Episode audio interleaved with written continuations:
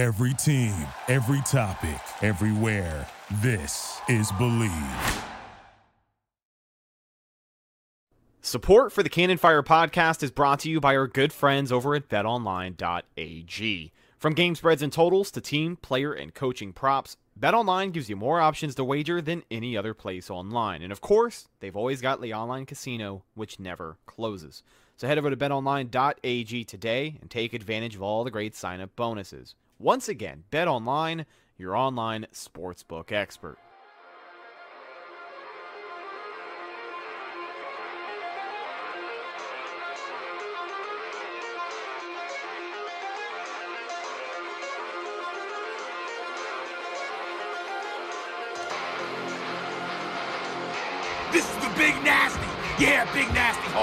Tampa Bay Buccaneer fan, baby.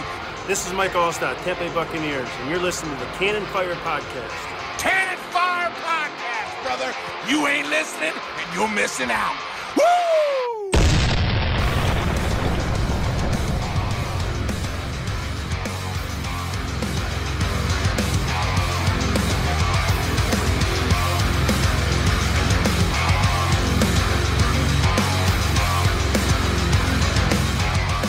Welcome back, ladies and gentlemen, to a brand new edition of the Cannon Fire podcast live on YouTube today for episode 181.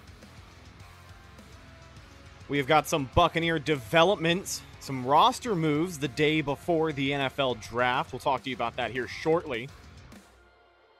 But welcome back to the show. I'm your host, as always, Rhett Matthew, joined alongside me, my good buddy and co host, the Philly Bucks fan himself, Mr. Evan Wanish. And of course, we are not alone. Joining us today, you know him well. The man needs no introduction, so he's not going to get one. Let's go ahead and get into this. No, I'm just kidding. Mr. Bucks Nation on YouTube, our good buddy James Hill. James Moneybags Hill. Anything I can think of to call him. There's your introduction. Don't say I don't do anything for you. Shout out to our people hanging out in the live chat. I see our buddy Nestor Cervantes is in here. Pac Man 504. Fresh the Killer. Willie Beeman holding it down. First moderator in the room, I see. So, boys, we've got some news. We have got some Buccaneer news. First and foremost, the Tampa Bay Buccaneers have agreed to terms with Antonio Brown on a one year deal. Pen has not been put to paper just yet but it's the one year deal I think we expected AB to get. The numbers look like this. It is a deal worth up to $6.25 million, but it is 3.1 million guaranteed. 2 million of that 3.1 comes from a 2 million signing bonus. So Antonio Brown is playing with a salary of 1.1 million dollars in 2021, but the most important part, he is back in red and pewter a great signing for the Bucks and just another staple of what's made this offseason so special. I mean, consistency like this from a team that just won the Super Bowl at this rate and signing everybody back and keeping the team together, it, it seems almost unheard of. But uh, Evan, your thoughts on AB coming back? Booming, right? Yeah, that's what business is. Um, this was very unexpected to me at this point, just because uh, at this point in the process, I thought they'd wait until the draft and maybe they got some intel that some of their guys wouldn't even be there and they didn't really love it. So they were like, okay, might as well do it right now. Uh, I think this definitely probably eliminates a wide receiver at 32. I wouldn't I wouldn't say it eliminates it in the second or third round because it's still just a one year deal. Right. But I would say at, at 32, if you're drafting a guy at 32, like he's gonna be at best probably your fourth wide receiver. Like I doubt that. So um, I would doubt they draft one at 32 now, but uh, I, I do think that uh, it's a good deal. It's what the Bucks always, always just kind of wanted. Uh, you know, Antonio Brown was looking for seven, eight million dollars a year. Didn't quite get there. The Bucks wanted a little bit lower with less guarantees, and they got that. So I think both sides are happy, and uh, it's it's nice to have him back. Yeah, and with the news uh, less than last week or less than a week ago of that case that was over his head being settled on you kind of expected something to happen sooner than later. Personally, I thought it was going to be after the draft. I think all three of us did too. Um, but clearly the Buccaneers had a number they wanted to pitch at him. Maybe Brady was able to, you know, finish and seal the deal at UFC 261 the other night when they were hanging out. But uh, yeah, AB back in red and pewter. Your thoughts, James? Yeah, um, you know, it, it's interesting. I, you know, it's what everybody expected for weeks and weeks now. Like Evan said, a little, not a little weird for the timing. You know, I guess signings can happen at any point, but, um, you know, yeah, I'm, I'm honestly surprised this didn't happen sooner. But obviously, with all the you know, off the field stuff getting cleared up a little bit, some more clarity in those situations that paved the way for something like this to get done. You know, Rick Stroud had even said literally as soon as the news came out that um, you know, some of that off-field stuff had gotten cleared up. He said, you know, look, it's gonna happen soon here, yeah. you know, and it did. So like Evan said, this is a good move for everybody involved. I mean, this is where Antonio Brown wants to be. It's honestly where he should be, considering, you know, the people around him in terms of making sure that he's able to stay focused on the field and off the field, hopefully as well. Um, you really have all the guys around him with Brady, Arians, you know, some of the other leaders, both on the coaching staff and in the locker room. So uh, it, it was a move that made sense, you know, from the jump for everybody involved. And um, yeah, it's just continuing to add everybody back. You know, now it's like if it wasn't already official, it's officially, officially official. Everybody's back. Uh, which has just made you know Twitter freak out even more, uh, which is always fun to see. So yeah, overall solid move. Oh yeah, man! Checking in with the live chat, our guy Fresh the Killer has a question about Tyler Johnson. Uh, does the re-signing of Antonio Brown ultimately hurt his playing time? And I feel like it's you know a, simple yes is the short answer, uh, but the long answer I'm going to toss it over to you, Evan. What do you forecast for Tyler Johnson this upcoming season? Because I know we talked about you know the possibility of AB possibly not being here not really knowing what the Bucks were going to do with that pick at 32 if they wanted to go wide receiver because you have to think now that you're going to have both Antonio Brown and Chris Godwin free agents this time next year. So so what do you think that uh, that leaves Tyler Johnson in the middle of all this? Yeah, well, I think for 2021, it definitely limits the snaps. I mean, I think it even limits Scotty Miller's snaps, even though Miller's more of a, a specialist and just a deep ball guy than yeah. than Johnson. Johnson's the more you know well-rounded receiver, but yeah, it's obviously going to limit his snaps, which kind of sucks. But I do know that the Bucks do like him a lot, and I just think that right now they believe he's not quite ready to take over the number three wide receiver. Better safe than sorry, right? Um, I, I think they were going to draft a wide receiver fairly early if they didn't resign Antonio Brown because they really learned a lot from that Chicago game. They just didn't have the weapons. Mike Evans was banged up. Chris Godwin didn't play. And I mean, Tyler Johnson played a little bit. Scotty Miller played a little bit, but they just didn't have enough depth there. Now their depth is immediately bolstered. It does come at the expense of some playing time for a guy like Tyler Johnson. I have no doubts that I think in the future, possibly even next season, 2022, Johnson could see a really increased role. I just think right now in year two for him, he he's not quite there yet. You got to remember, at the end of the day, he was a fifth round pick, right? It's not like this guy was drafted in the second or third round, and you're expecting him to make an impact. He was still a fifth round pick. Bring him along slowly, and I think he'll be fine. Yeah. Now, as far as the rest of the moves go today, because there's been a couple more after the Antonio Brown signing, this came out. Uh, before the new deal with AB, the Buccaneers had about nine hundred and fifty thousand in cap space, or uh, I'm sorry, under the salary cap per the NFLPA records. So they'll have to make cuts and restructures to get AB's contract and eventually draft picks back under the cap. And that's where this next move comes into play. The Tampa Bay Buccaneers and tight end Cameron Brate agreed to a rework deal that clears out $4.69 million in cap space. Cam Brate gets a 2.425 signing bonus, and his salary is now a million in 2021 with a team option for the final two years of his deal. Now, we never really broke down the specifics of what Cam Brate's deal looked like, but this restructure, what kind of money does it save the Bucks? And I mean, you know, how much better do you have to feel if you're a big fan of Cam Brate here?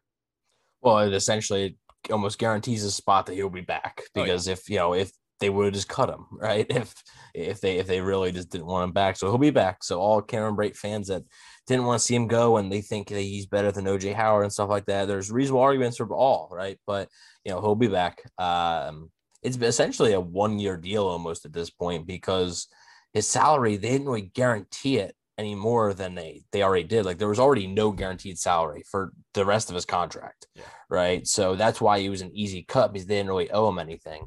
It's still the same thing. It's just this year that they are able to save a little bit more money, and it's essentially, I believe there's a few option years in there, and years one next year and the year after that, I think there's an option.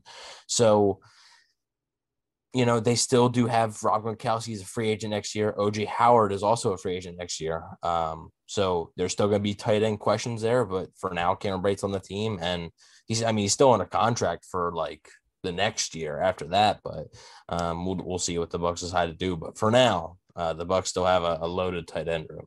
Yeah, James, your thoughts? Yeah, I agree. Um, you know, hey, props to Cameron. I mean, he probably didn't have a choice. It's either hey, you restructure this deal or we just cut you outright. But hey, still props to Cameron Brate for you know doing that, saving the Buccaneers some money. He's always been a team guy. This is the second time. Is this the second time in two years he's restructured his deal? Uh, yeah, Uh, this is yeah. Last year it was a simple, just a pay cut. They didn't do anything with the options or anything like that. Last year it was literally they took his salary down. This year it's a little bit more complicated, but yeah. Yeah. So I mean, you know, props to him for that being, you know, a team guy and you know saving the team money. Um, like Evan said, guarantees a spot that he's going to be back. Going to be an interesting situation next year with the tight end room because, you know, like Evan said again, Gronk's got an expiring contract, OJ's got an expiring contract. Cam Brate's going to be the only guy left under contract. Um, but I mean, this is I feel like this is a conversation we have every year. It's like, oh man, what are the Bucks going to do with Cameron Brate? They're giving him a lot of money, so yeah. You know, at least for this year, this means that, you know, he's going to be back and I'm sure he'll be productive in his own ways that he's been before. Um, so overall, it was, it was just a solid move for Cam Brate to be a team guy and go ahead and take that restructuring. Um, and we'll just have to wait and see what the future holds for him.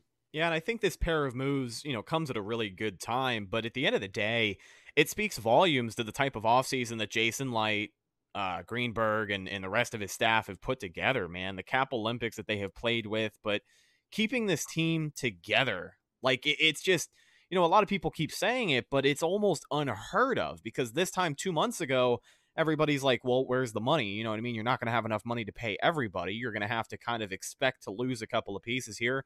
And listen, we're not going to say that we weren't in that group because I fully expected we were going to lose Leonard Fournette. I, I had a good feeling about AB coming back. We both did, but you know, I think both of us had kind of said that we're going to lose Leonard Fournette. Bucks are able to make that work and pay him peanuts compared to maybe what some other teams were going to pay him.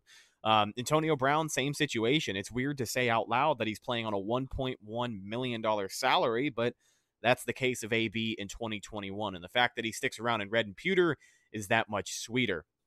Now, we do have the NFL draft coming up, and I figured, you know, we'd be remiss if we didn't talk about that as well. Let's kind of kick things off. I want to talk about some some trade targets or maybe some guys who are uh, at risk of that because I think Cam Brate was someone we talked about leading up to the draft. Is you know what I mean? Like, I don't really know what the Bucks are going to do with Cam Brate until after the draft because we talked a lot about him being uh, the guy who gets traded on draft night if the Bucks feel lucky enough to want to move up to a certain pick that they like or whatever the deal is. We kind of looked at Cam Brate as somebody in there. Evan, in your mind, you know, now that Cam Brate's restructured and it's pretty much locked in that he's here, are there any other trade candidates on this team uh, with the draft in a little over 24 hours? So you're talking about if like a, player, right? Not, Yeah, sure. not necessarily draft picks. Okay. Uh, there's one obvious one. I just don't think you're going to get as much value for him as you would like. So I think he's not going to go anywhere. It's Ronald Jones. Yeah. Um, I think that's the that's the one obvious one. Um, it's already a crowded running back room, and if they truly like Ke'Shawn Vaughn, which I have my doubts that they actually do, um, maybe you do see Jones shipped out. I think it, you would see Jones shipped out if they were trading up for like a Najee Harris. Like I, I don't think, like I don't think they would just trade Jones without having a plan quickly to replace him. Um, I wouldn't expect it. I'm not saying that Ronald Jones is going to get traded. I'm just looking at the roster and saying maybe he's a guy. Maybe OJ Howard's a guy. The Yeah. thing with OJ Howard is he's coming off a major injury. Teams are gonna want to know what his medicals are like before making any such move. So it's a little bit tougher for him. I think Ronald Jones could be a candidate. I don't think any of those guys are going to be traded. I don't think the Bucks have any interest in trading anybody from their roster. Uh, draft pick, sure, but I don't physical players. I don't think they have any interest in doing it right now. Yeah. Um, so I wouldn't expect it. But if, if you had to choose two guys, I would choose say Jones or Howard would be the two most likely guys. Yeah, I know Howard was a hot topic because it kind of, you know, the conversations we were having before was it's either going to be Cam or OJ at this point. You know, Gronk's not really going anywhere. He's not in a position where the Bucks are just going to trade him. Right. Um, so it was going to be one of those two guys. And as of right now, I think I feel a little bit better in saying that all three of them will be in the tight end room come week one. But, you know, time goes by, moves get made, and here we are. Here is another question regarding the draft, and we'll start to go into the live chat here. Ben Leeper with a really good question. Pretty much every contributing player from last year's roster has been signed apart from Blaine Gabbert. Do you guys think this is a sign that there is a quarterback in this draft that they really like? And it's pretty interesting that this comes out now because I don't know if you guys had seen it, but somebody reported that the Buccaneers did a little bit of extra homework on day two quarterbacks. Does that kind of give you an inkling that there's a guy that they really like that that might just be there? I'll let uh, I'll let James take this one, but Tom Pelissero was the one who reported it. He said there was uh, a handful of teams. I believe it was the Bucks, Saints, Ravens, and Bears. I think were, were, were the teams. So go ahead, James. It's interesting that the Ravens were in that list. Um, yeah, right. But you know, i- in terms of um, you know, them doing extra legwork, you know, day two quarterbacks, you think Kyle Trask out of Florida, Davis Mills out of Stanford, Yep, yep. Kellen Mond out of Texas A&M. Yep. Oh, thank God. That's asking a lot. Uh, yeah. Anyway, yeah. You you think of those three guys as the three primary guys, you know, and then like maybe Jamie Newman, maybe if you Nah, really want to, if you really want to puff him up. I'm a big know- Jamie, I'm a big Jamie Newman fan, and I don't without him playing in 2020, I, I wouldn't go that far. Okay. All right. You know, so we'll see. Th- But- those, those are those are the three guys. The guys you listed. Top uh, Pelissero even listed those three guys. So those are the three. Right. So, you know, I think that it's definitely a possibility. I would still think they bring back Blaine Gabbert just because I, just think all the threads are there. I mean, Bruce Arians does love Blaine Gabbert. I love Blaine Gabbert. I just want Blaine Gabbert back personally, the gift of Gabbert, you know.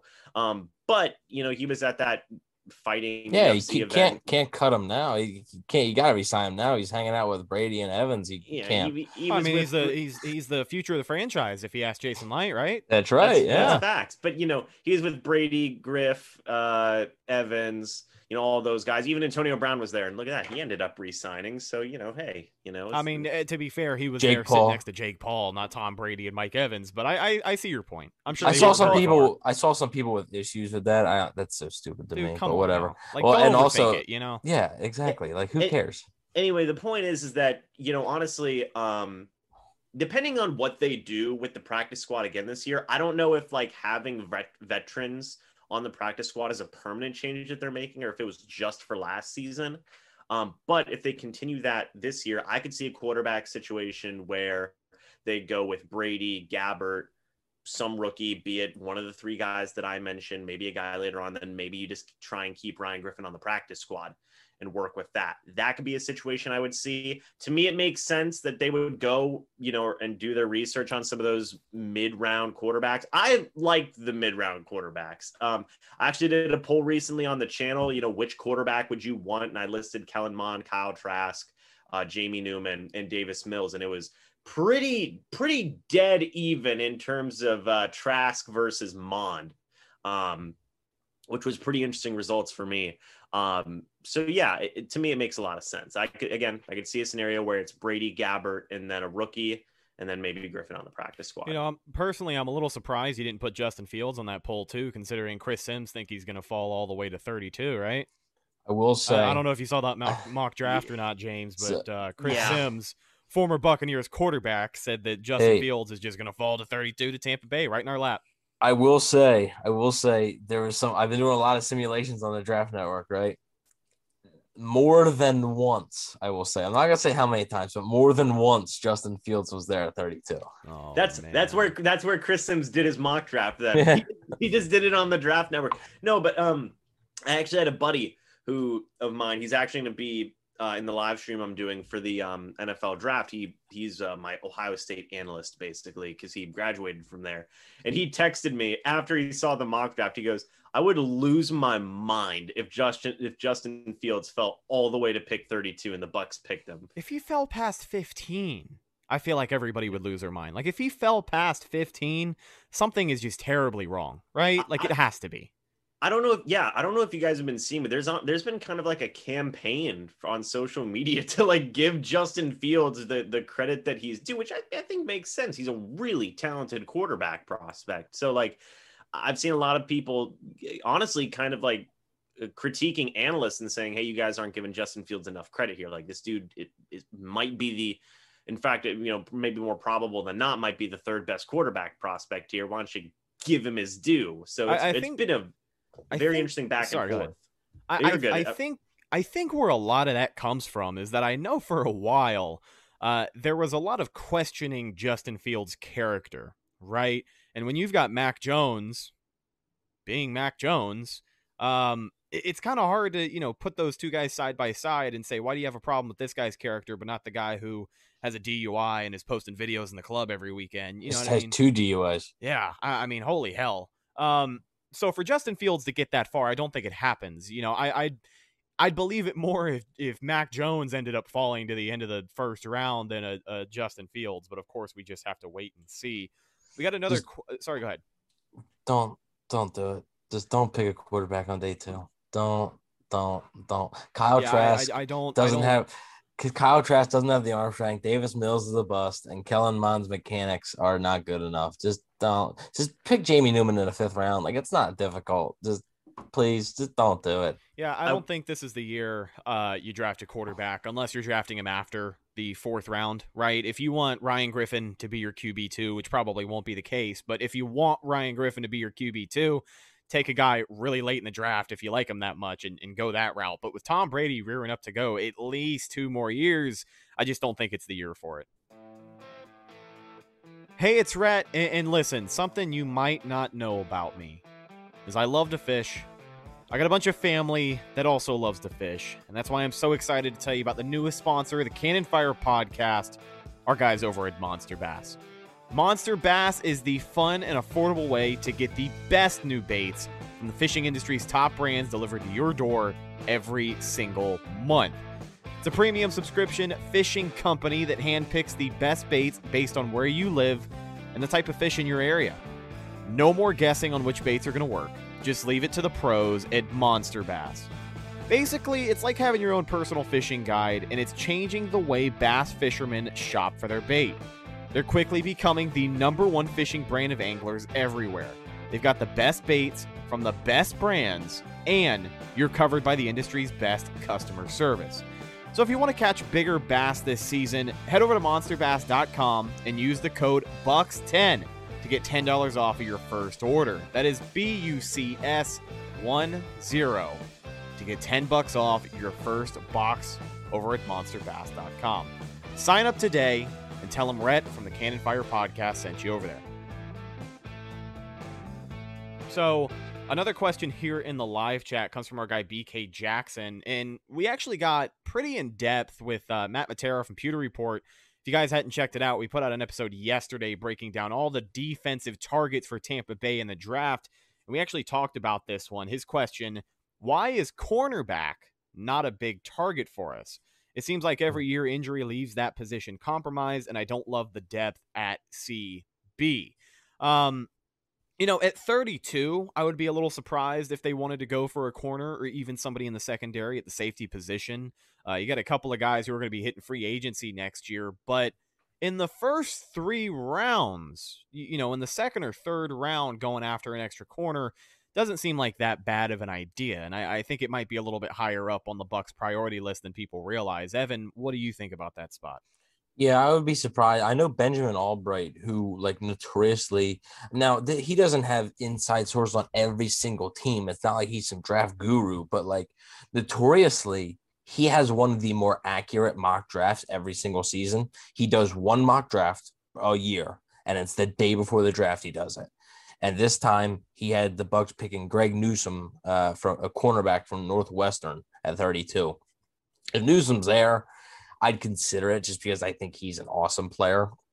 I don't think he's going to be there, so I, I, that's the only way I would really consider it. I'd be surprised if they if they pick the quarterback a quarterback uh, it's quarterback too quarterback and cornerback I would be I would be surprised if they pick one of those guys at 32 um but like you mentioned the second the third fourth like I could see it I wouldn't really be surprised um you know, I I'd be like I I believe I said yesterday, I'd be more surprised at a safety early than a corner. I think a corner would make much more sense than a safety. Uh, somebody did mention Caleb Farley. Don't think he. I know there's a lot of injury concerns with him, and he's going to drop a little bit. I don't think he's going to fall that far. If he was at 32, I would pick him because I think like if this dude's healthy, he might be the best corner in the class, and you could be getting a shutdown corner. Um, I would probably pick him at 32, but I just don't think realistically he's going to last that long, even though he does have injury concerns. Um, so I just I wouldn't draft a safety very early corner, but in the second round, second or third does make some sense because I they, they re-signed Ross Cockrell, but they they lost Ryan Smith, and then obviously they have the, the three right Davis, White, uh, Dean, and Murphy Bunting. Um, so those three guys are all starters. And most of the time in the NFL, you're playing nickel like 80, 85% of the time. So if one of them goes down, then Cockrell has to step in. What if, you know, somebody else goes down? It's just, it's such a, a valuable position and it's so fragile there that I think you could consider that. Uh, Carlton Davis is a free agent next year. I expect them to get a deal done with Davis. But then after that, I believe we talked about this yesterday. After that, Sean Murphy Bunting and Jamel Dean are both free agents. You yeah. probably can't keep both of them. You're going to have to choose one or the other, probably. So, you know, if, if I had to guess, I would say one of them walks. And if you draft a corner in the second or third round this year, he could be ready to go right away. Right. Um, so I, I that's where I could see the value there. Uh, Melifonwu, yeah, a, a Fidu Melifonwu at 64 would be a solid value.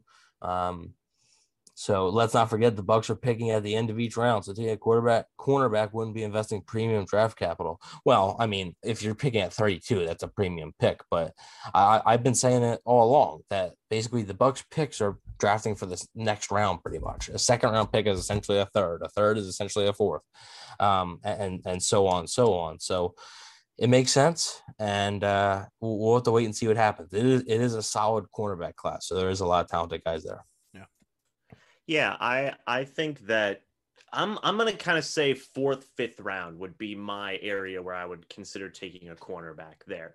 Um, specifically, what I would want to look to see is maybe get a backup kind of developmental slot corner. Because whenever I look at the the three guys right now, like Carlton Davis, he's an outside corner. Jamel Dean, he's an outside corner. Sean Murphy Bunting, he he's can, inside. He can do both, right? But you know, I, I wonder if they want him to. I've seen him have success on both outside and inside, so I wonder what they would potentially do with him in terms of you know if Jamel Dean were to leave, well then Sean Murphy Bunting's got to be you know your other outside corner at that point. So. I would want to see a uh, developmental slot guy um, just to kind of help get worked into the fold, you know, but, and, and but, help build him up and also help uh, fill in some of that special teams play that Ryan Smith was doing, you know, for the yeah. past couple of years. But if Jamel Dean leaves, you can keep Sean Murphy Bunting in the slot if you draft an outside corner this year. That's true. So like, I mean, I'm just, you know, it's it, uh, you do have some options there. So, yeah. uh, Vortex brings up Tay Gowan or Benjamin St-Juste would be pretty cool. They would be good value. Both those guys are, like James said, fourth, fifth round guys. They're not going to be drafted very high, like in the first three rounds. So, especially a guy like St-Juste, I, I, think Scott Reynolds had him in his in his Pewter Report mock draft. Um, so we'll see what happens there. Uh, I, I, do want to say on I, I do want to say real quick on Gregory uh, Newsome the second too is they did have a pre-draft meeting with him. Yes, they yeah. did. So and I also think it's important to mention both of you kind of touched on it, but if the Bucks are, you know, taking a corner this year and they take him after the third round, fourth, fifth, sixth round pick, I think it's safe to assume that that's probably going to be a little bit more of a Ryan Smith replacement. Yep. Um, anybody taking that late is going to have a bigger role in special teams than obviously they would playing defense, whether it's in the slot, playing outside, whatever type of corner he is.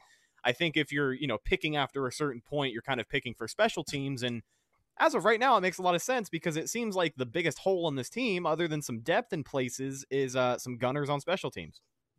Yeah, yeah, I, I definitely think that that's the that's the biggest thing right now. They're they're missing some pieces on special teams, which like you said, I mean, really, normal years your fourth round pick could be a major contributor because they've been picking so high. But like Right. this year, it's it's going to be a special teams guy, and your fifth round pick might not even make the team. We'll see. Um, which is why maybe they would trade up. Uh, Kevin, what are your thoughts on a developmental inside linebacker? I think the third round would be a good starting point for that position.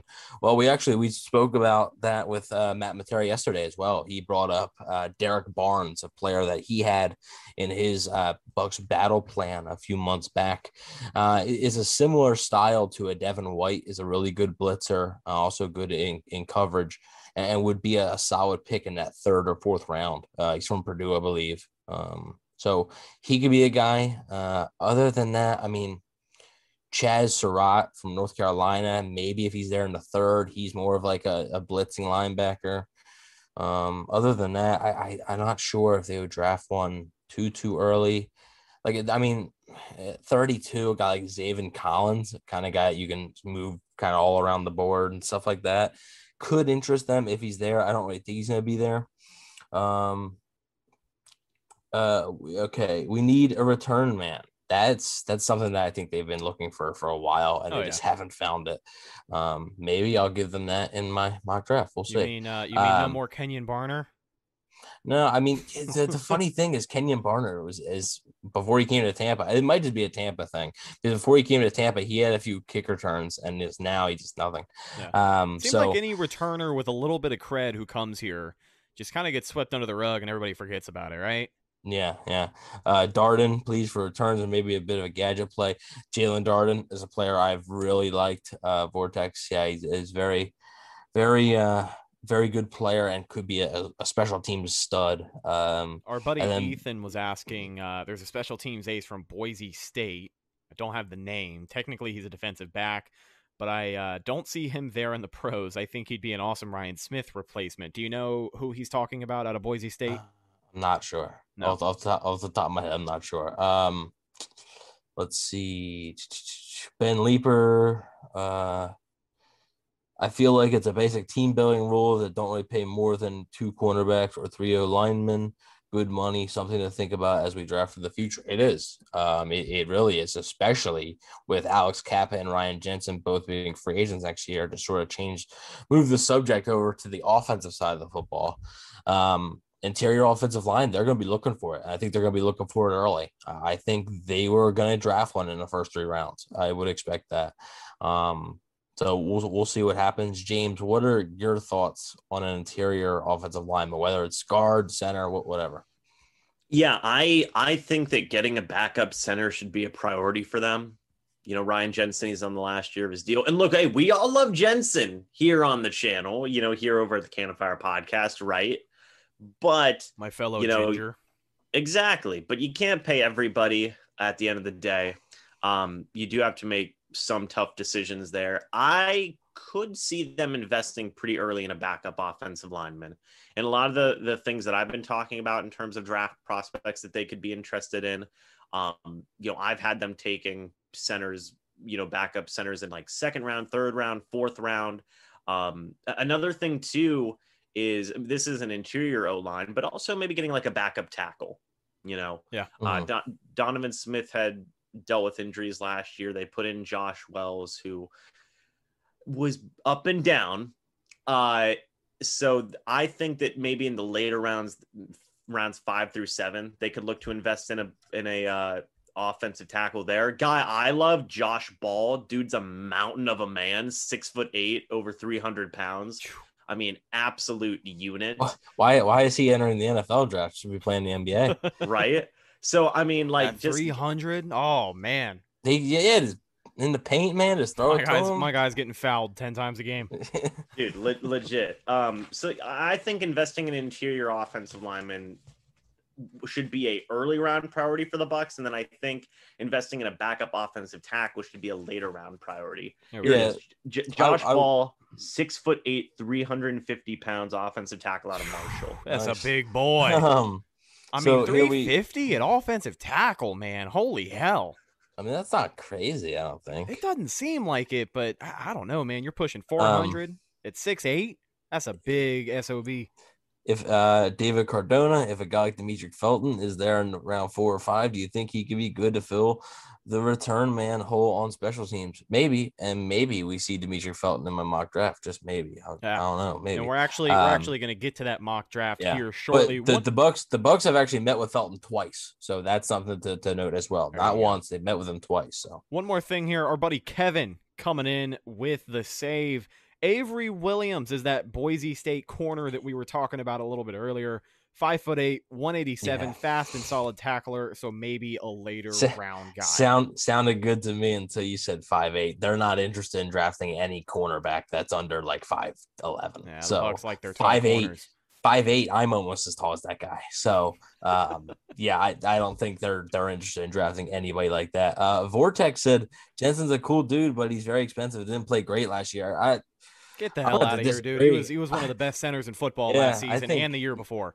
yeah, I think he was he was a top five or, or three center th- this past season. So I, I mean, he without him, they they might not win the Super Bowl. Um, One thing I want to say just real quick about linebacker prospects for like middle rounds, like three and four. Uh, Cameron McGrone from Michigan, Yep. 6'1, 232. And then uh, Charles Snowden from Virginia, 6'6, Yeah, Snowden's more of a, a blitzing type guy. I, I I look at him as more of an outside linebacker that can play inside a little bit. He's he's versatile. So Yeah. yeah. Well, we talked a little bit yesterday with Matera about how Todd Bowles, even if you're an inside linebacker, he loves sending those even guys if you're gut. if you're if you're Ndamukong Suh, he loves dropping in the coverage. Yeah, I mean, you could be playing any position. You know, well, next year we'll see Bradley Pinion just shoot through the A gap, right? He'll send him out there, a little smoke screen, huh? If he, he the people's champ gets a gets a run stuff, gets a sack, tears. Oh my gosh, I'd retire from YouTube. Uh, I'd be so done. So, Evan, um, here we are the day before the draft. I believe you have a mock draft for us that you've been waiting to unveil I do. right? I do. Yeah. So it's uh it it's been this is the toughest year ever to do this because there's just so many different variables. And like I everybody keeps asking me, what do you think at 32? I'm like, I could give you 10 names and none of them would surprise me. yeah, Like, they're they're really, you know, other than maybe wide receiver and running back, which aren't even 100% off the board considering the future of the position. There isn't a single position that's off the board for the Bucks at 32, except for No. maybe a kicker. Uh, a kicker, I mean punter, they don't they got the people's chance. They don't need a punter. So I I know. Um, they definitely don't need a punter. Um, so yeah, I, I do I do have a mock draft real quick. I just want to check up on the chat just for a few minutes before I really dive into this because once I dive into the mock, I'm not really gonna be checking the chat. So uh, a lot of Quinn Meinerz Meinerz uh, from Wisconsin Whitewater love. Uh, apparently the Bucks don't love him as much as some fans do. Um, Felton's going to fall pretty far. He had very bad testing numbers. He he could, which you know could potentially be good good news for for the Bucks. So, um, Landon Dickerson would play great all five position. We can afford the risk. It is a big risk. Apparently, teams some teams apparently have taken Dickerson completely off their board. Uh, he is completely off of some teams' boards. I do not know if that team is the Bucks, uh, but his his uh, his his his uh, medicals, especially this year where it's tough to get medicals for somebody. yeah. His medicals this year are very shaky. He's a great player, I think. If if he was healthy, we talked about with Trevor because Trevor had uh, him as, as his pick for the Bucks, and uh, if he was healthy, he would have been a top fifteen pick. So uh, I I just I don't think uh, Dickerson would be a. I mean, he wouldn't be a bad pick, but I just don't know if you're going to take that much of a risk in round one. Okay. So before I start, does anybody else have any last minute things to say? Oh, It's that Kevin- boy Ethan. Oh, go ahead. Go ahead. Sorry, Ethan Ennis in the chat. I just uh let me see. Avery Williams is not a defensive player. He's an elite all around special teams. Purely a Ryan Smith replacement. I don't want him touching the field on defense. Uh, That's That's, great, but I'm just I'm just telling you that they're not looking for a cornerback that's five eight. So I feel. Kevin I feel you. five two two, our buddy holding it down. Bring back Joe Dirt, huh? Who the he hell? hasn't played Listen, football in like two years. I know. I He's think he, I doing, think he's uh, slinging real estate right now. I think he's Yeah. selling houses somewhere in Central Florida. Yes, he is. Nice. At last, Good at, least, at least last I saw. You know, hey, life after football, man. You know. Good for him. Yeah. Ben Leeper. Before we get into Evan's mock draft, one more inst- uh, I- interesting thing that we can take from somebody else's mock draft. I saw Jake Arians doing a mock where he had us going Mac Jones at 32. Maybe he knows something we don't. We kind of, you know, brought this up jokingly a little bit earlier, but I feel like if any quarterback's going to fall to 32 out of those uh, top four or five that people talk about, it would be Mac Jones. But I don't know, man. I, I, I know that it's you know a great place to be with Tom Brady being your starting quarterback, and if you're Mac Jones, you know you sit around and have somebody to learn from. But I don't know if I want a guy like Mac Jones on my roster. He gives me Johnny Manziel vibes. I would take. Him. I just, Um, I just, I just don't think he's going to be available. Yeah, that, that, that Yeah. that's why yeah, I, I, don't think he wasn't- will either. I, I was gonna literally before the question was even when I heard Mac Jones at 32, like I saw Jake Arians thing. I it's not gonna happen, so it, it doesn't really matter. Um, he doesn't know anything that we we don't right now about that because he doesn't know. He might have some intel on the Bucks, but he doesn't know. He doesn't have intel on every NFL team. So yeah, he doesn't know. He doesn't know who's going to fall to 32. yeah, and and that that mock draft was more I I looked at as more what he would do, kind of. So I just Mac Jones is not going to be there. If he's there at 32, I think 32 is a good value, but it just he's he's not going to be there. Yeah. Yeah. I mean, like all the what are there? There are five quarterbacks, right? Lawrence, Wilson, Fields, Jones, Trey Lance. Lance, yeah, Yep. Yeah, th- those five guys. I mean, they're going to go in the top 15. 15, Honestly, may- maybe, the top, like, honestly, if you want to be really generous, yeah, like top 12, 10, 8, Yeah. you know, who knows, yeah. you know, but like they're, they're going to be my nowhere near- personal my personal mock draft has them all gone within the top 10. Okay. My, my my personal mock draft has top 10 five quarterbacks. So Okay. So, Evan, just real quick for you, is this is this a strictly this is this is this is this is Bucks. So I can I can reveal my top 10 real quick. Um, but this is a strictly a Bucks. I did it on the draft network. I controlled the Bucks, and this is a seven round Bucks mock draft. But real quick, just to get into it, number one, I have the Jaguars taking Trevor Lawrence. Two, uh, Zach Wilson to the Jets. Three 49ers. This I kept going back and forth. I kept going back and forth. Trey Lance or Mac Jones. I think I've settled on Trey Lance. Um, I just I can't fully buy into the Mac Jones stuff. Four Falcons, Kyle Pitts. Five Bengals, Ja'Marr Chase. I would pick Penei Sewell, but I think they're going to pick Ja'Marr Chase. Uh, to help six, out that O line, I'm sure. Yeah, well, Poor Joe Burrow is going to have surgery on the other knee this year. My God. Um, least he's gonna have his buddy to throw to. Yeah. Um, six Dolphins, Jaylen Waddle. Seven, I have the Patriots moving up with the Lions to grab Justin Fields. Wow, like that. Eight, Carolina, Penei Sewell. Nine, is that Denver, Mac Jones, and ten, Dallas, Patrick Surtain. So that's my that's my top ten. Now, are we ready? Yes, sir. Okay. Yep. So, with the 32nd overall pick, see now this pick is starting to become a little boring now because everybody and their mother seems to be doing it now. Uh, Joe Tryon, edge from Washington. Um, it's a it's a pretty clear. If he's there, I think he's going to be the pick. I don't know if he's going to be there. Baltimore is a team that I've heard likes him. I've heard some things about maybe Buffalo liking him. Two teams that are right in front of the Bucks. Baltimore picks twice in front of the Bucks, so that really, um, you know, really could hurt their chances to grab him. But if he's there, and let's say nobody else unexpected is is there, uh, I think he'd be the pick. So a little bit about him. He's not gonna come in and get you 10 sacks as a rookie. It's not that type of player. He Oh, no needs a year or two. Um, Especially when he's splitting snaps with JPP and Shaq Barrett. so, you know, this is all about a, a future replacement for Jason Pierre Paul. And I think Tryon sort of fits like a glove. It's a great fit. He told me himself uh, when I talked to him that he believed it was a great fit. Like I said, you guys can go check out that interview on Bucks Daily. I talked to Joe Tryon. He's a great dude. Uh, he it sounded like he was genuinely excited uh, about the draft, and it seemed like he really had an interest in Tampa. He literally went out of his way to basically tell me, like, "Yo, like, yeah, I want to get down there." Um, so uh, I, I think he's a he's a high energy guy, a high motor guy. Which every time you hear motor, that Oh, it uh, breaking re- news here. I, I don't know if this messes with your Denver plans, but the Panthers traded t- uh, quarterback Teddy Bridgewater to the Broncos, a move that I called two months ago. Mm, maybe. Ah! What? What's wrong with you, James? Are you a big Teddy Bridgewater guy? Yeah, I like Teddy Bridgewater. I'm happy he's Teddy, gonna Brid- say. Teddy Teddy B versus Drew Lock.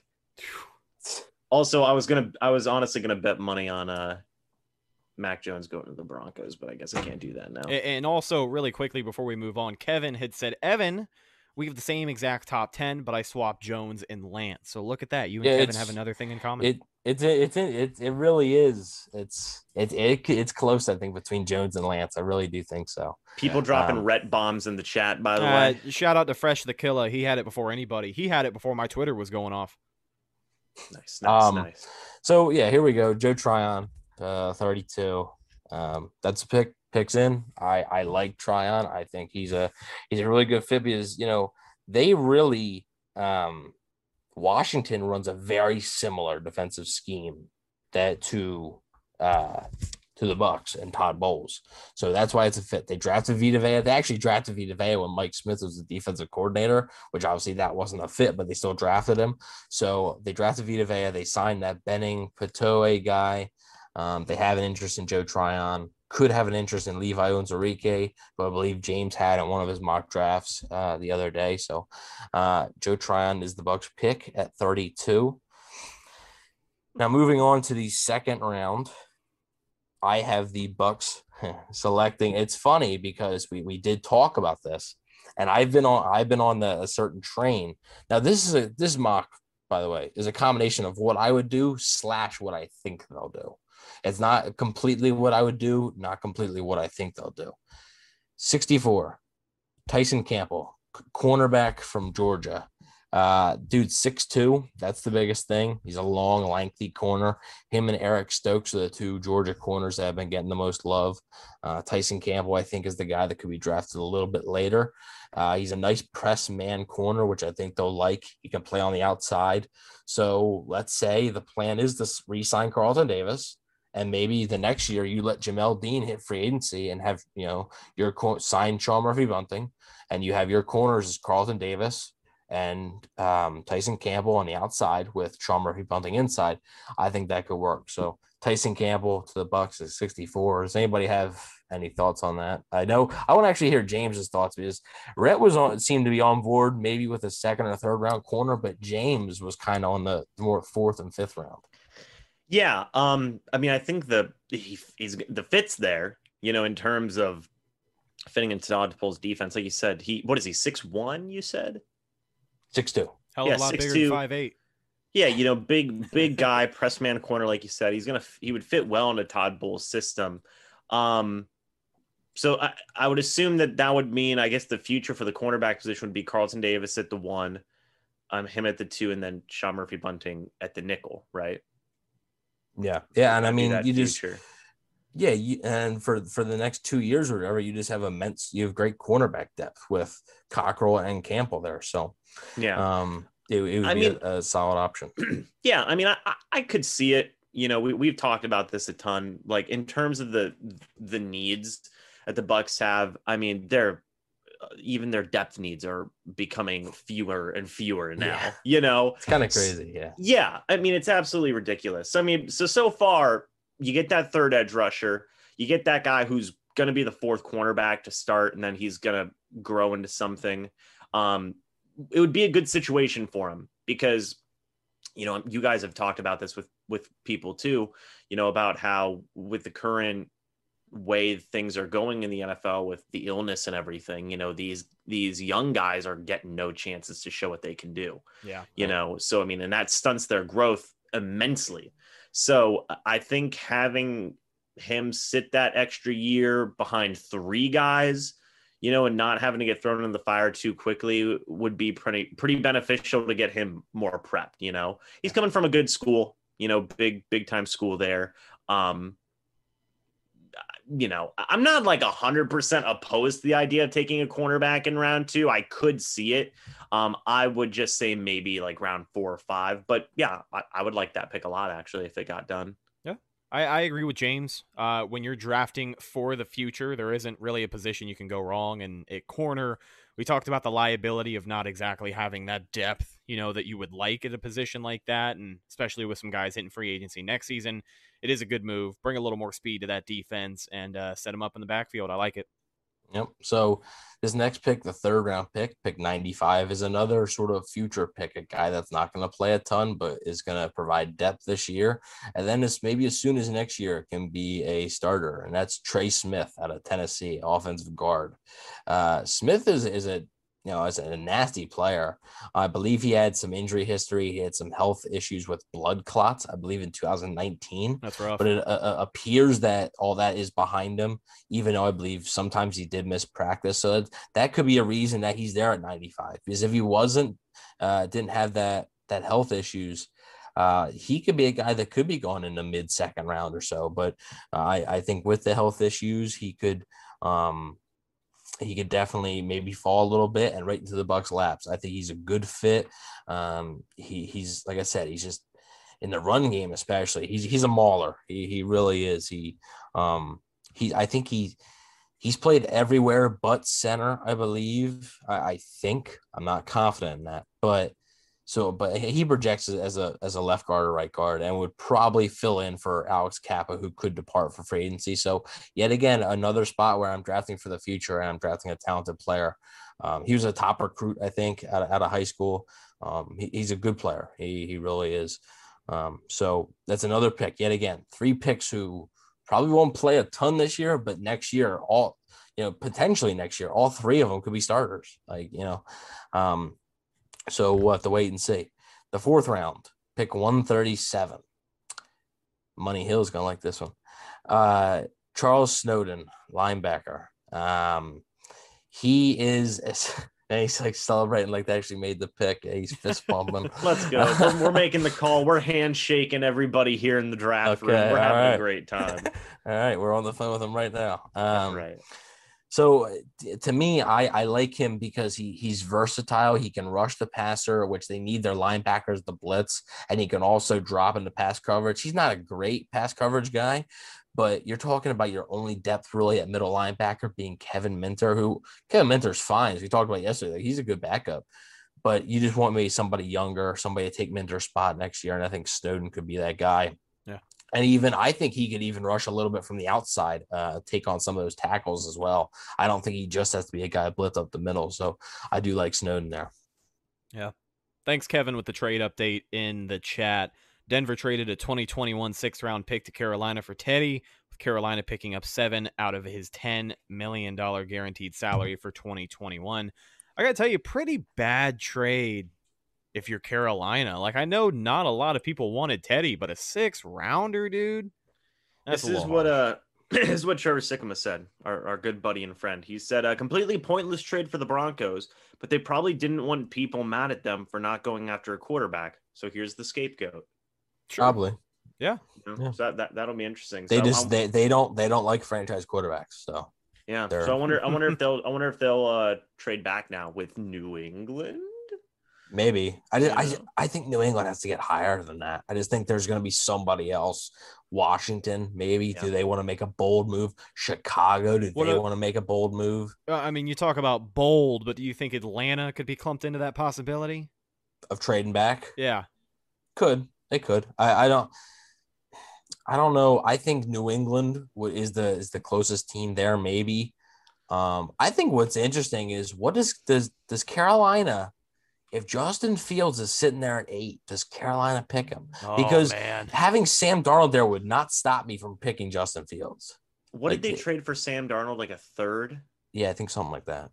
Ah, that's like tough. yeah, but having Sam Darnold there is not going to stop me from drafting Justin Fields. No, I mean, at that point, I well, I'll tell you this. Like, I mean, if they really do believe in Sam Darnold, you know, I could see them I could see another team just giving them a crap ton of picks to trade up to get. Yeah, I, I could yeah. too. And that's what they'll have to weigh. They'll have to weigh yeah. whether they want Justin Fields or they want those picks from a New England or, or a Washington or something like right. that. So they traded a uh, 2022 second round for Darnold, by the way. Okay, 2022 real, second round. Real quick, by the way, on Snowden. I mean, I, I love the pick personally. You did, you do, uh, yeah. It's I think it's fantastic. I mean, I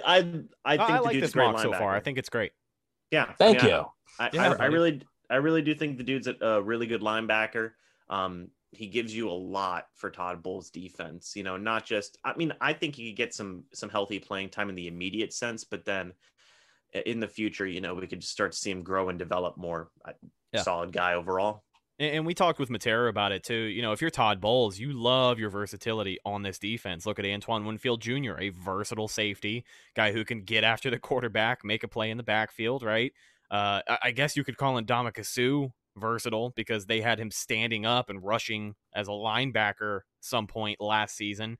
So versatility goes a long way, and I think Snowden is a great step towards that if you're looking at a backup linebacker. Because you know Kevin Minter, as good as he is, he is getting a little bit older, right? And you don't necessarily know if he's going to be around with Tampa Bay that much longer into the future. He's back for this year, but after that, you don't really know. And those types of backups are very interchangeable. Like they're, Right. you know, they're. I'm not saying they're completely easy to find, but like you can find another Kevin Minter. Like he's a solid player, but you can find somebody else in in the fourth or fifth round to fill that role. Okay, so we're gonna move on now. This is the fifth round. So pick 176, and I'm going to select Demetric Felton. Why listed as a wide receiver from UCLA he's listed as a wide receiver. To me, he doesn't have any position. I think this guy can play receiver. He can play running back. He he can do a lot of different things. Um, and I think the Bucks really loved Antonio Gibson last year from Memphis. It was literally it was between Antoine Winfield at 45 and Antonio Gibson at 45. That's who they were deciding between. And the Bucks were really heartbroken when Washington picked Antonio Gibson a few picks before the I think it was six or seven picks before the Bucks were on the clock in the third round. Uh, and they ended up picking Ke'Shawn Vaughn. I mean, they would have loved to have Antonio Gibson.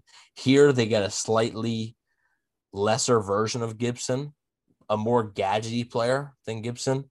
Uh, I also think Felton, as was brought up earlier, that he can also be a return man if need be. So I, I think Bruce Arians lost out on his gadget guy last year. I don't know if he's going to lose out on him again. Bucks, like I said, did meet with him twice. I think he makes a lot of sense here in the fifth round.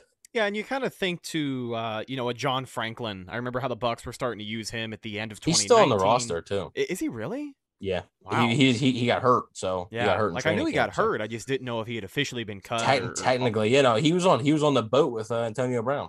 Yes, he was. Now, wow. Um, but you think of you know a John Franklin, how the Bucks were going to use him. He was for a while. He was on the roster as a as a quarterback, right? Yeah. Um, and they were using him in all sorts of ways. They really started to get the hang of it in those final couple of games. It was nice to see him, you know, go out there and and find a way to produce. But do you think Felton could could maybe be that guy if they end up going that route? It could be. I, I think he he's a guy that you can just do so many different things with. Right. I mean, whether whether you want to have him out of your backfield, have him. Ca- I think he would be a pure receiving option, just a sort of you know put you can put line him up anywhere. I mean, Yeah. you can just do so many different things uh, with him that uh, it would be interesting to see, and it'd be a fun little player. Um, his his his measurables weren't great, his numbers weren't great, but his tape I think sort of speaks for itself. So I'm going to rely on that. Um, Vortex says, "Wish we could have got Gibson. He's a great player and could have ended up starting." Yes, but the Bucks are pleased with their pick at 45. So, um, you know, yeah, it does suck that he wasn't around for uh, 76 when they were picking uh, in the third round, but uh, they're they're pleased with who they got in the second round. And, so and listen, if you end up taking Gibson, you never get the iconic deuces. You just don't. probably not. You don't. no. I I mean, maybe somebody else does it, you know, less on the radar, but Antoine Winfield is a hell of a player, and I'm really Yeah. glad he's a buck. I like Winfield over Gibson. Call me Yeah. call me biased now that he's a Super Bowl No, champ, I- but the guy's been a godsend. and to me, to me, safety greater value than running back anyway. So oh yeah, uh, E- E- Ethan said we can't really complain about Orson Winfield. No, nobody. I don't think anybody's complaining about them. yeah, no way. Um, I just, I just think, yeah, Vortex did clarify. I think, yeah, more about the Vaughn pick, yeah, for sure. Um, nobody's complaining about Antoine Winfield and, and Tristan Wirfs. Um, so, all right, so or the Calvin Ridley tips pass to win the game, changed the whole season. Yeah, that was it. It wasn't necessarily to win the game, but it was a big moment. I remember. Yeah. Um, yeah, it was pretty big. So uh, yeah, he came up big. Um, so uh, glad I got to tune into the live stream, killing the game boy. Thank you, Captain. Yeah, Appreciate that's it. our buddy Captain Crustacean. You can go check him out on Twitch. I think it's also Captain Crustacean, but uh, did some video game streams with him. I, I like checking into his stuff. He's a good guy. Sounds like a character from SpongeBob. Um, okay, so anyways, here we go. What are we at? Sixth round, I think. yeah, I think so. Okay. Last one was pick 176. Yeah, so this is pick uh, 217. Yep, that's about right. I'm going to pick that developmental offensive tackle that we talked about, and Alaric Jackson, another offensive tackle from Iowa. So getting some familiarity there with Tristan Wirfs going back to back offensive tackles from Iowa. Boys are Um, corn fed out there, man. He is. I mean, they just seem to, to have solid guys. Now, Alaric Jackson's obviously now Tristan Wirfs level, but I think if you're looking at a development offensive tackle that you can maybe place on a practice squad for a year or two, he could come in and be a solid backup for you by year two or year three. I think Alaric Jackson could make a lot of sense. And I just, there's a few schools like Wisconsin, Iowa, Notre Dame that you always want to get your offensive lineman from. And uh, it would be a solid pick, I think, if he were to be available at 217. He was actually a guy that I believe was supposed to go a little bit earlier before the season. I didn't really have a great season. The Big Ten had a reduced schedule anyway. I believe he played. Um, so it, it was tough, and I think that's dropped his stock a little bit. So I think it would be smart for the Bucks to pick up that type of player uh, with with uh, 217. Like uh I'm sorry, like Willie said, you know, you can't really go wrong with any kind of lineman from Iowa. Those guys out there in the uh what's it, the corn belt, the wheat belt, whatever the hell it's Um, called. You Out there in that part of town, they're just built differently and you get a big solid football player at the end of the day. But no, I like it. I you know, bolstering up the the trenches any way you can, whether it's defensive line or offensive line, you cannot go wrong there. So just another one of those picks coming in. Yeah, and I would have liked to get an interior defensive lineman. I really would have, but part of me was like the the one part of me, like what I would do is like I'm looking at them like, eh. Like I had a few different mocks where I was like, okay, there's an interior defensive lineman there.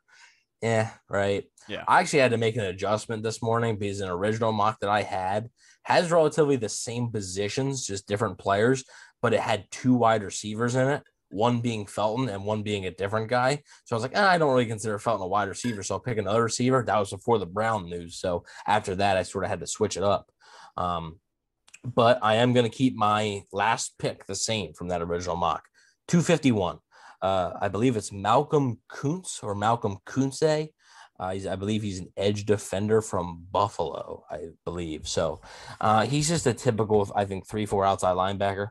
Um, he can he can rush the passer. He's more of a developmental guy. Again, might have to sit on the practice squad for a year. Yeah, once it, once Um, you get past round four, as Yeah. far as what the Bucks are picking, these are guys that you don't even know if they're going to make the team. And I mean, Licht even Right. said that.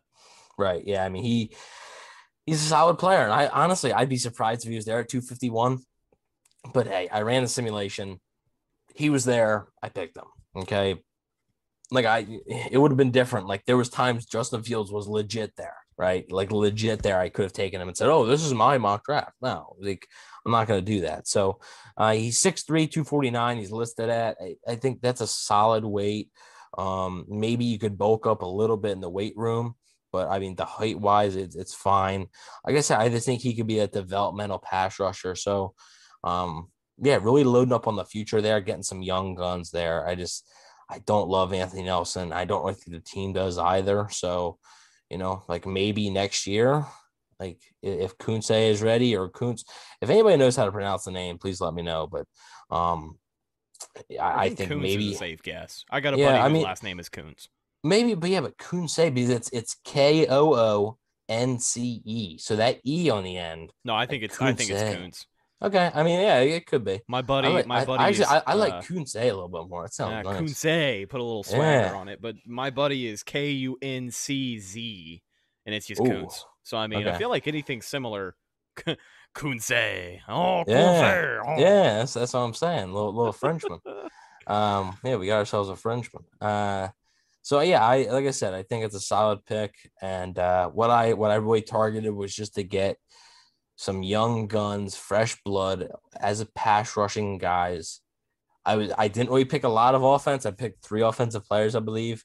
Um, I got a cornerback for the future, an edge rusher for the future, a lot inside linebacker for the future, the gadget player, the developmental offensive tackle, and then the uh, last developmental type pass rusher. So, um, if you had, if you guys had to give a quick grade, what would each one of you do, and what was your favorite pick?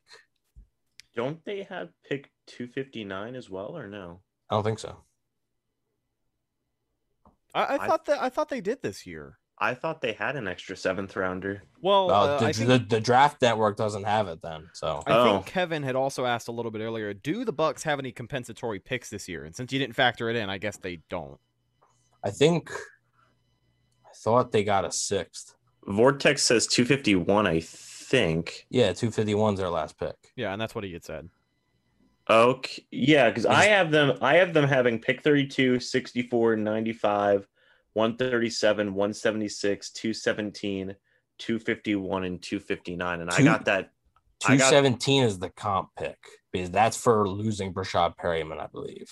Yeah. Right. I got but I got pick 259 off the Bucks website. I don't know, but Draft Network does not have Huh. Draft Network. The Draft Network doesn't even go up to 259; it goes to 256. Huh.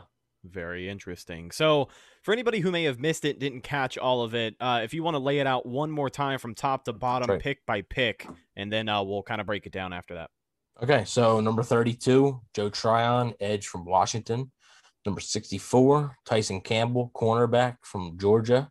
Number 95, Trey Smith, interior offensive lineman from Tennessee. 137, Charles Snowden, a linebacker from Virginia, right, James? Yes. Yep. Okay. Uh, 176, Demetric Felton, wide receiver slash running back from UCLA.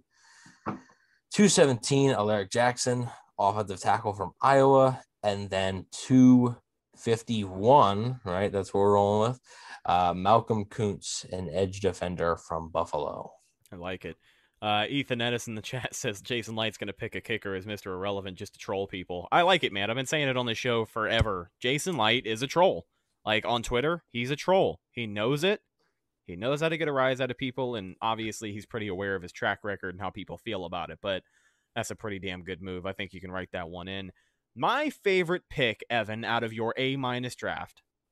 Thank my you. favorite pick is probably the Campbell pick in the second round. Okay. Um, I wasn't on the train of you know getting a secondary player early, but once you kind of take a step back and look at the position the Bucks are going to be in, as far as Jordan Whitehead and Carlton Davis go next season, we talked about this with Matt Matera yesterday, but I think it's more likely they hang on to Carlton Davis.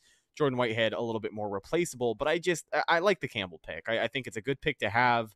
Uh, and when you're going to have more guys the year after that in that secondary facing free agency, it's always good to have somebody who's a couple of years in and, and possibly ready to go if they need to call him up and fill him into a spot that you know you didn't expect him to be in so soon. But I, I think that's probably my favorite pick of what you had thrown at us. I like Tryon in the first round. I think 32 an edge rusher, no matter what, no matter who it is, uh, would be the right pick. Wow. You know, in the Greg, trenches. Greg, Greg Rousseau wouldn't be ideal for me. I know Oh, me well. and James have me and James have differing opinions on this, but um, that guy wouldn't be ideal. So Yeah. Um, but I think an edge rusher, I mean, you can go trenches in the first, like we talked about a Landon Dickerson, uh, would probably be my like number two if they, you know, if he's there at 32. But um, I, I really like the pick of an edge rusher at 32, and then I think Campbell in the second is a great pick. Overall, I got you an A minus. Yeah, man, I'll, I'll give you a I'll give you a solid A. I like a lot of your picks, man. Tryon's a good pick. Snowden, that's a sleeper for me, man. I love Snowden. I think he's going to be a really productive linebacker, like on a lot of different levels. So, uh, Demetric Felton, I think is a very good pick. Um, yeah, overall, I, I like what you did, man. If if I had if I had to give a favorite pick, I mean, I, I really do like the Joe Tryon pick. I think that's a good one. Um, that'd probably be my favorite pick, just because the more I think about Tryon, the more I like it. Yeah. yeah, I mean, I, It's I a great think fit. that his measurable 6'4", 251, you know, that dude's we we've talked about this before, all three of us. You know, if he if if if whatever third edge rusher they decide to get, you know, maybe it's second round guy, maybe it's first round guy. If they come in and they have like that kind of Carl Nassib type season where they're coming in rookie season, they get six, six and a half, seven sacks playing on, you know, let's say 60%, 70% of defensive snaps High motor. great rookie season. You know, that'd be a great rookie season. And then they'd be ready to step in for JPP at that point. Um, see, I, I would say probably Joe Tryon's my favorite pick there. But overall, man, yeah, I'll, I'll give you an A on that. That very, All right. very, very solid draft overall. All right. Thank you, Kevin, for the B plus. Um, Vortex, maybe trade back and pick Ossai in the 50s or 40s. I just don't, based on like Licht's comments too, I just don't see them moving back at this point. Like I we talked about yesterday. I think it's more likely they move up than move back. I'm not saying they they are gonna move up, but I think it's more likely, especially when when Licht talks about, you know, draft picks on this team might not even make this team. I have a tough time believing unless they get 2022 picks, which apparently a lot of teams are um a, a lot of teams are really valuing it. Like they don't want to get rid of their 2022 picks.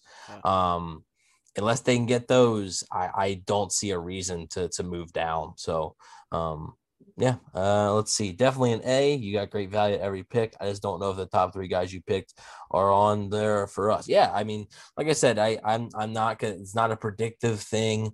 It's just they were there on the board when when I picked them. All right, it's um they they, they were on the board when so I picked them. It, it's just it is what it is. Uh, I I do have my doubts that Campbell will be available. I think Trey Smith might be there. I have my doubts about Campbell. Um, I do think Trey Smith might be there. Tryon, I don't know. I keep going back and forth on whether he's going to be there or not, but we'll have to wait and see. So uh, it'll definitely be interesting. Ben and, Leeper um, with uh, one final question as we start to wrap things up here. He says, I just tried a mock draft in Landon Dickerson, Caleb Farley, Stokes, Bateman, Moehrig, Etienne, Owe, and uh, Levi from Washington, whose last name still escapes me. They were all there at 32. Who are you taking in this situation? Levy Onwuzurike is the best I could muster. I Uh, like that. Levy? Levy, huh? Levy. Levy? Uh, It's not Le- Levi? It's Levi. It's Levi. Yeah, It's Levi. yeah. yeah, I don't know. man. I suck at yeah. pronouncing names. I'm gonna be honest. Yeah. Dude, it is it is an all-time draft for uh, just names that I don't pronounce and and can't remember. You know what I mean? Like, oh, there's that guy from this school, but he's got such an exotic name that I just it it, it escapes me. Mhm. Um, but just real quick, I mean, if all those guys were there at 32, I'd probably go. That's that's a tough one. I don't know. I might go away. I mean, I I I think that, but Etienne's there. Yeah. Ah! I I would. All right. So all right, James, lock it in. Who you picking? Yeah, I'm you gonna got to go pick with- one. I'm gonna go with uh Jason away. Okay, Brett, go ahead. I'll go uh, Dickerson. Okay, I'm gonna go Caleb Farley. So. Look at that. Look at that. Um, let's see. Uh, if he fell, do you think we would pick Najee Harris at 32? I do. If Yeah. if Najee Yeah, if if Najee there. Harris if Najee Harris is available at 32, I think they would pick him. I I'd just be- I I don't think there's any way he's there. So Look, I'm a big Ronald Jones guy. I'd be freaking out if we got Najee Harris, man. he's By so the good. By the way, shout out to Kevin. He he corrects me on my videos uh, because I had I had Levi in one of my uh, recent mock drafts, and he was like, "James, it's pronounced this." I said, "Ah, it's my yearly tradition of messing so up yeah. names." E- Ethan has literally laid out the entire name. Levi on Woos or Ek. Levi on Woos or Ek. Yeah, on Levi. Woos or Ek. I'm just calling him Levi. I think it's maybe Rike. I don't know. Yeah, Levi. Uh, hopefully the Bucks don't draft him, so they don't have to deal with Le- this. Levi from Washington. What a great guy. Levi from Levi Tampa. from Washington. Ladies and gentlemen, Kyle Trask is the pick. If Kyle Trask is picked at 32, I, I'm gonna throw a chair. Oh, I'll if, if, so up. happy. if, if if Ky, if if they honestly if they pick Kyle Trask even at 64, they might drop their grade for me to already like a C. I'd be so happy if Trask is the pick at 32. I've seen some. This isn't going to happen. I've, I've I've seen some people who love Kellen Mond so much they want him to be he- the pick at he's 32. better than Kyle Trask, so So what I'm saying is that if we pick a quarterback 32, I'm going to be so happy next time I'm on here on this show for Just- wha- just to see the mental breakdown of Yeah. Evan. Well, I don't know if it'll be a mental wait- breakdown bro. more than just disappointment. Like it, with the offseason we've had so far, I feel like picking a quarterback at 32 will be the biggest whiff of the offseason. Oh my god, it'll be a three three two count, two outs, bases loaded, and uh you you're down one and you just swing and miss. Love I it. mean, it'd be I'd love it. Let's go. Ah, Get the. QB of the future, baby. Get the QB of the future, baby. Pick no. 32. if, Let's if the go. Q, if the QB of the future was, was actually good, then yeah, sure. But hey, Packers traded up for Jordan Love. Anything and anything is no, possible. Jordan Love's better than Kyle Trask. Like, Let's go. Let's go. no. Ladies and no. gentlemen, Okay, real quick, real quick. Who's going Rhett? Who's going number three? Uh, probably Mac Jones. Okay. Yeah. James, who's going number three? Justin Fields. Okay. James, who are the Bucks picking at 32? Uh, uh, Gregory Rousseau. Oh my god. you ask me questions, I give If- you if- answers. If, the Bucks' first two picks are Gregory Rousseau and Kyle Trask, I'm gonna. Oh no. I'm going to be so. I'm going to come in here, like, oh my gosh, and just celebrate. Brett, who are the Bucks picking at 32? Joe Tryon, edge rusher from Washington. All right, copycat. Um, all right, so that that'll that'll pretty much wrap it up. I can't believe the draft is literally at this point we're almost 24 hours away from it. It's Ah, it's kind of it- crazy. It's wild, man. It feels like it's sneaking up. But listen, ladies and gentlemen, thank you guys so much for hanging out with us on this live edition of the Cannon Fire podcast. Our people in the chat, Kevin522, the moderator holding it down, Willie Beeman, Vortex been talking to us, our buddy Ethan, the new Kings of Comedy. Uh, Fresh the Killer was also Real in here. real quick because we haven't talked about it a ton. Sorry to interrupt. You're good. Uh, some A double A says I want to upgrade Gholston. Well, Andrew Adams, I'm sorry, but you play for Philly now. Um, but the, the the issue is that like Christian Barmore is I think is a solid player. I have him going 17th to, to the Raiders. I just don't think he's going to be anywhere close to 32. Um, I so I just I, I just don't think so. Will either of you guys be live on CFP for live draft reactions, or will you just do the usual post draft show? Well, we will do a usual post draft show. But James, what do you have cooking over there? I am going to be live streaming all three days of the Oh, NFL. The entire draft. time, guys. The entire time. The- I will be starting an hour before each time the draft starts, and So- will be so we got- the end. We got the first round starting at eight, so you're gonna start at seven. We got the second round starting at seven, so you're gonna start at six. Yep. And then the day three starts at noon, so you're gonna start at eleven. Yep. So it's Okay. all scheduled, all set. Everything's good on there. All I gotta do is just hit the live button and go. Uh, gonna be a lot of fun. So I'm gonna be having a lot of guests on there. Uh, Rhett will Rhett will be there. I'll be there. Rhett, Rhett will Yeah. be there. What day one? You said Rhett. Yeah, day then- one, sometime tomorrow night, I'll be checking in and we'll talk some ball. and then Yeah. I'll be I'll be in there on uh day two. So Yeah. So that's gonna be a lot of fun. Uh, have a lot of a uh, few guests from other teams as well that'll be talking about their picks. And uh, yeah, it's gonna be it's gonna be awesome. Hell yeah. Make sure you guys go check it out. Subscribe to Mr. Bucks Nation here on YouTube so you don't miss a thing. Follow our podcast on social media Facebook, Instagram, and Twitter. All of those are Cannon Fire Podcast. Best place to go for updates on the show. And of course, Bucks News as it happens. Speaking of Bucks News as it happens, you can check out my co host on Instagram at Bucks underscore daily, the number one Buccaneers fan page on Instagram. You can also find him on Evan. Uh, I'm sorry, Jesus Christ. You can also find him on Twitter at Evan NFL. He did not start his own social media company. Let's get that clear. yeah, you quickly. you can you can find me on N- Evan NFL, my own website. yeah, Own- own every- evanNFL.com. That's exactly what own it is. everything. yeah. Last but not least, follow myself on Instagram and Twitter at Rhettakus, R H E T T A K U S. If you follow me, I will follow you back. Thank you once again to all of our people in here. Kevin wrapping things up nicely. This show stinks. Yes, it does. Ladies and gentlemen, we will talk to you guys after the NFL draft. I am Rhett Matthew, signing off for my co host, Evan Wanish, and of course, our special guest, James Hill. We'll talk to you guys later. Thank you so much for checking out this edition of the Cannon Fire podcast presented by Bet Online. We'll talk to you later. Thank you for listening to Bleav. You can show support to your host by subscribing to the show and giving us a five star rating on your preferred platform. Check us out at Bleav.com and search for B L E A V on YouTube.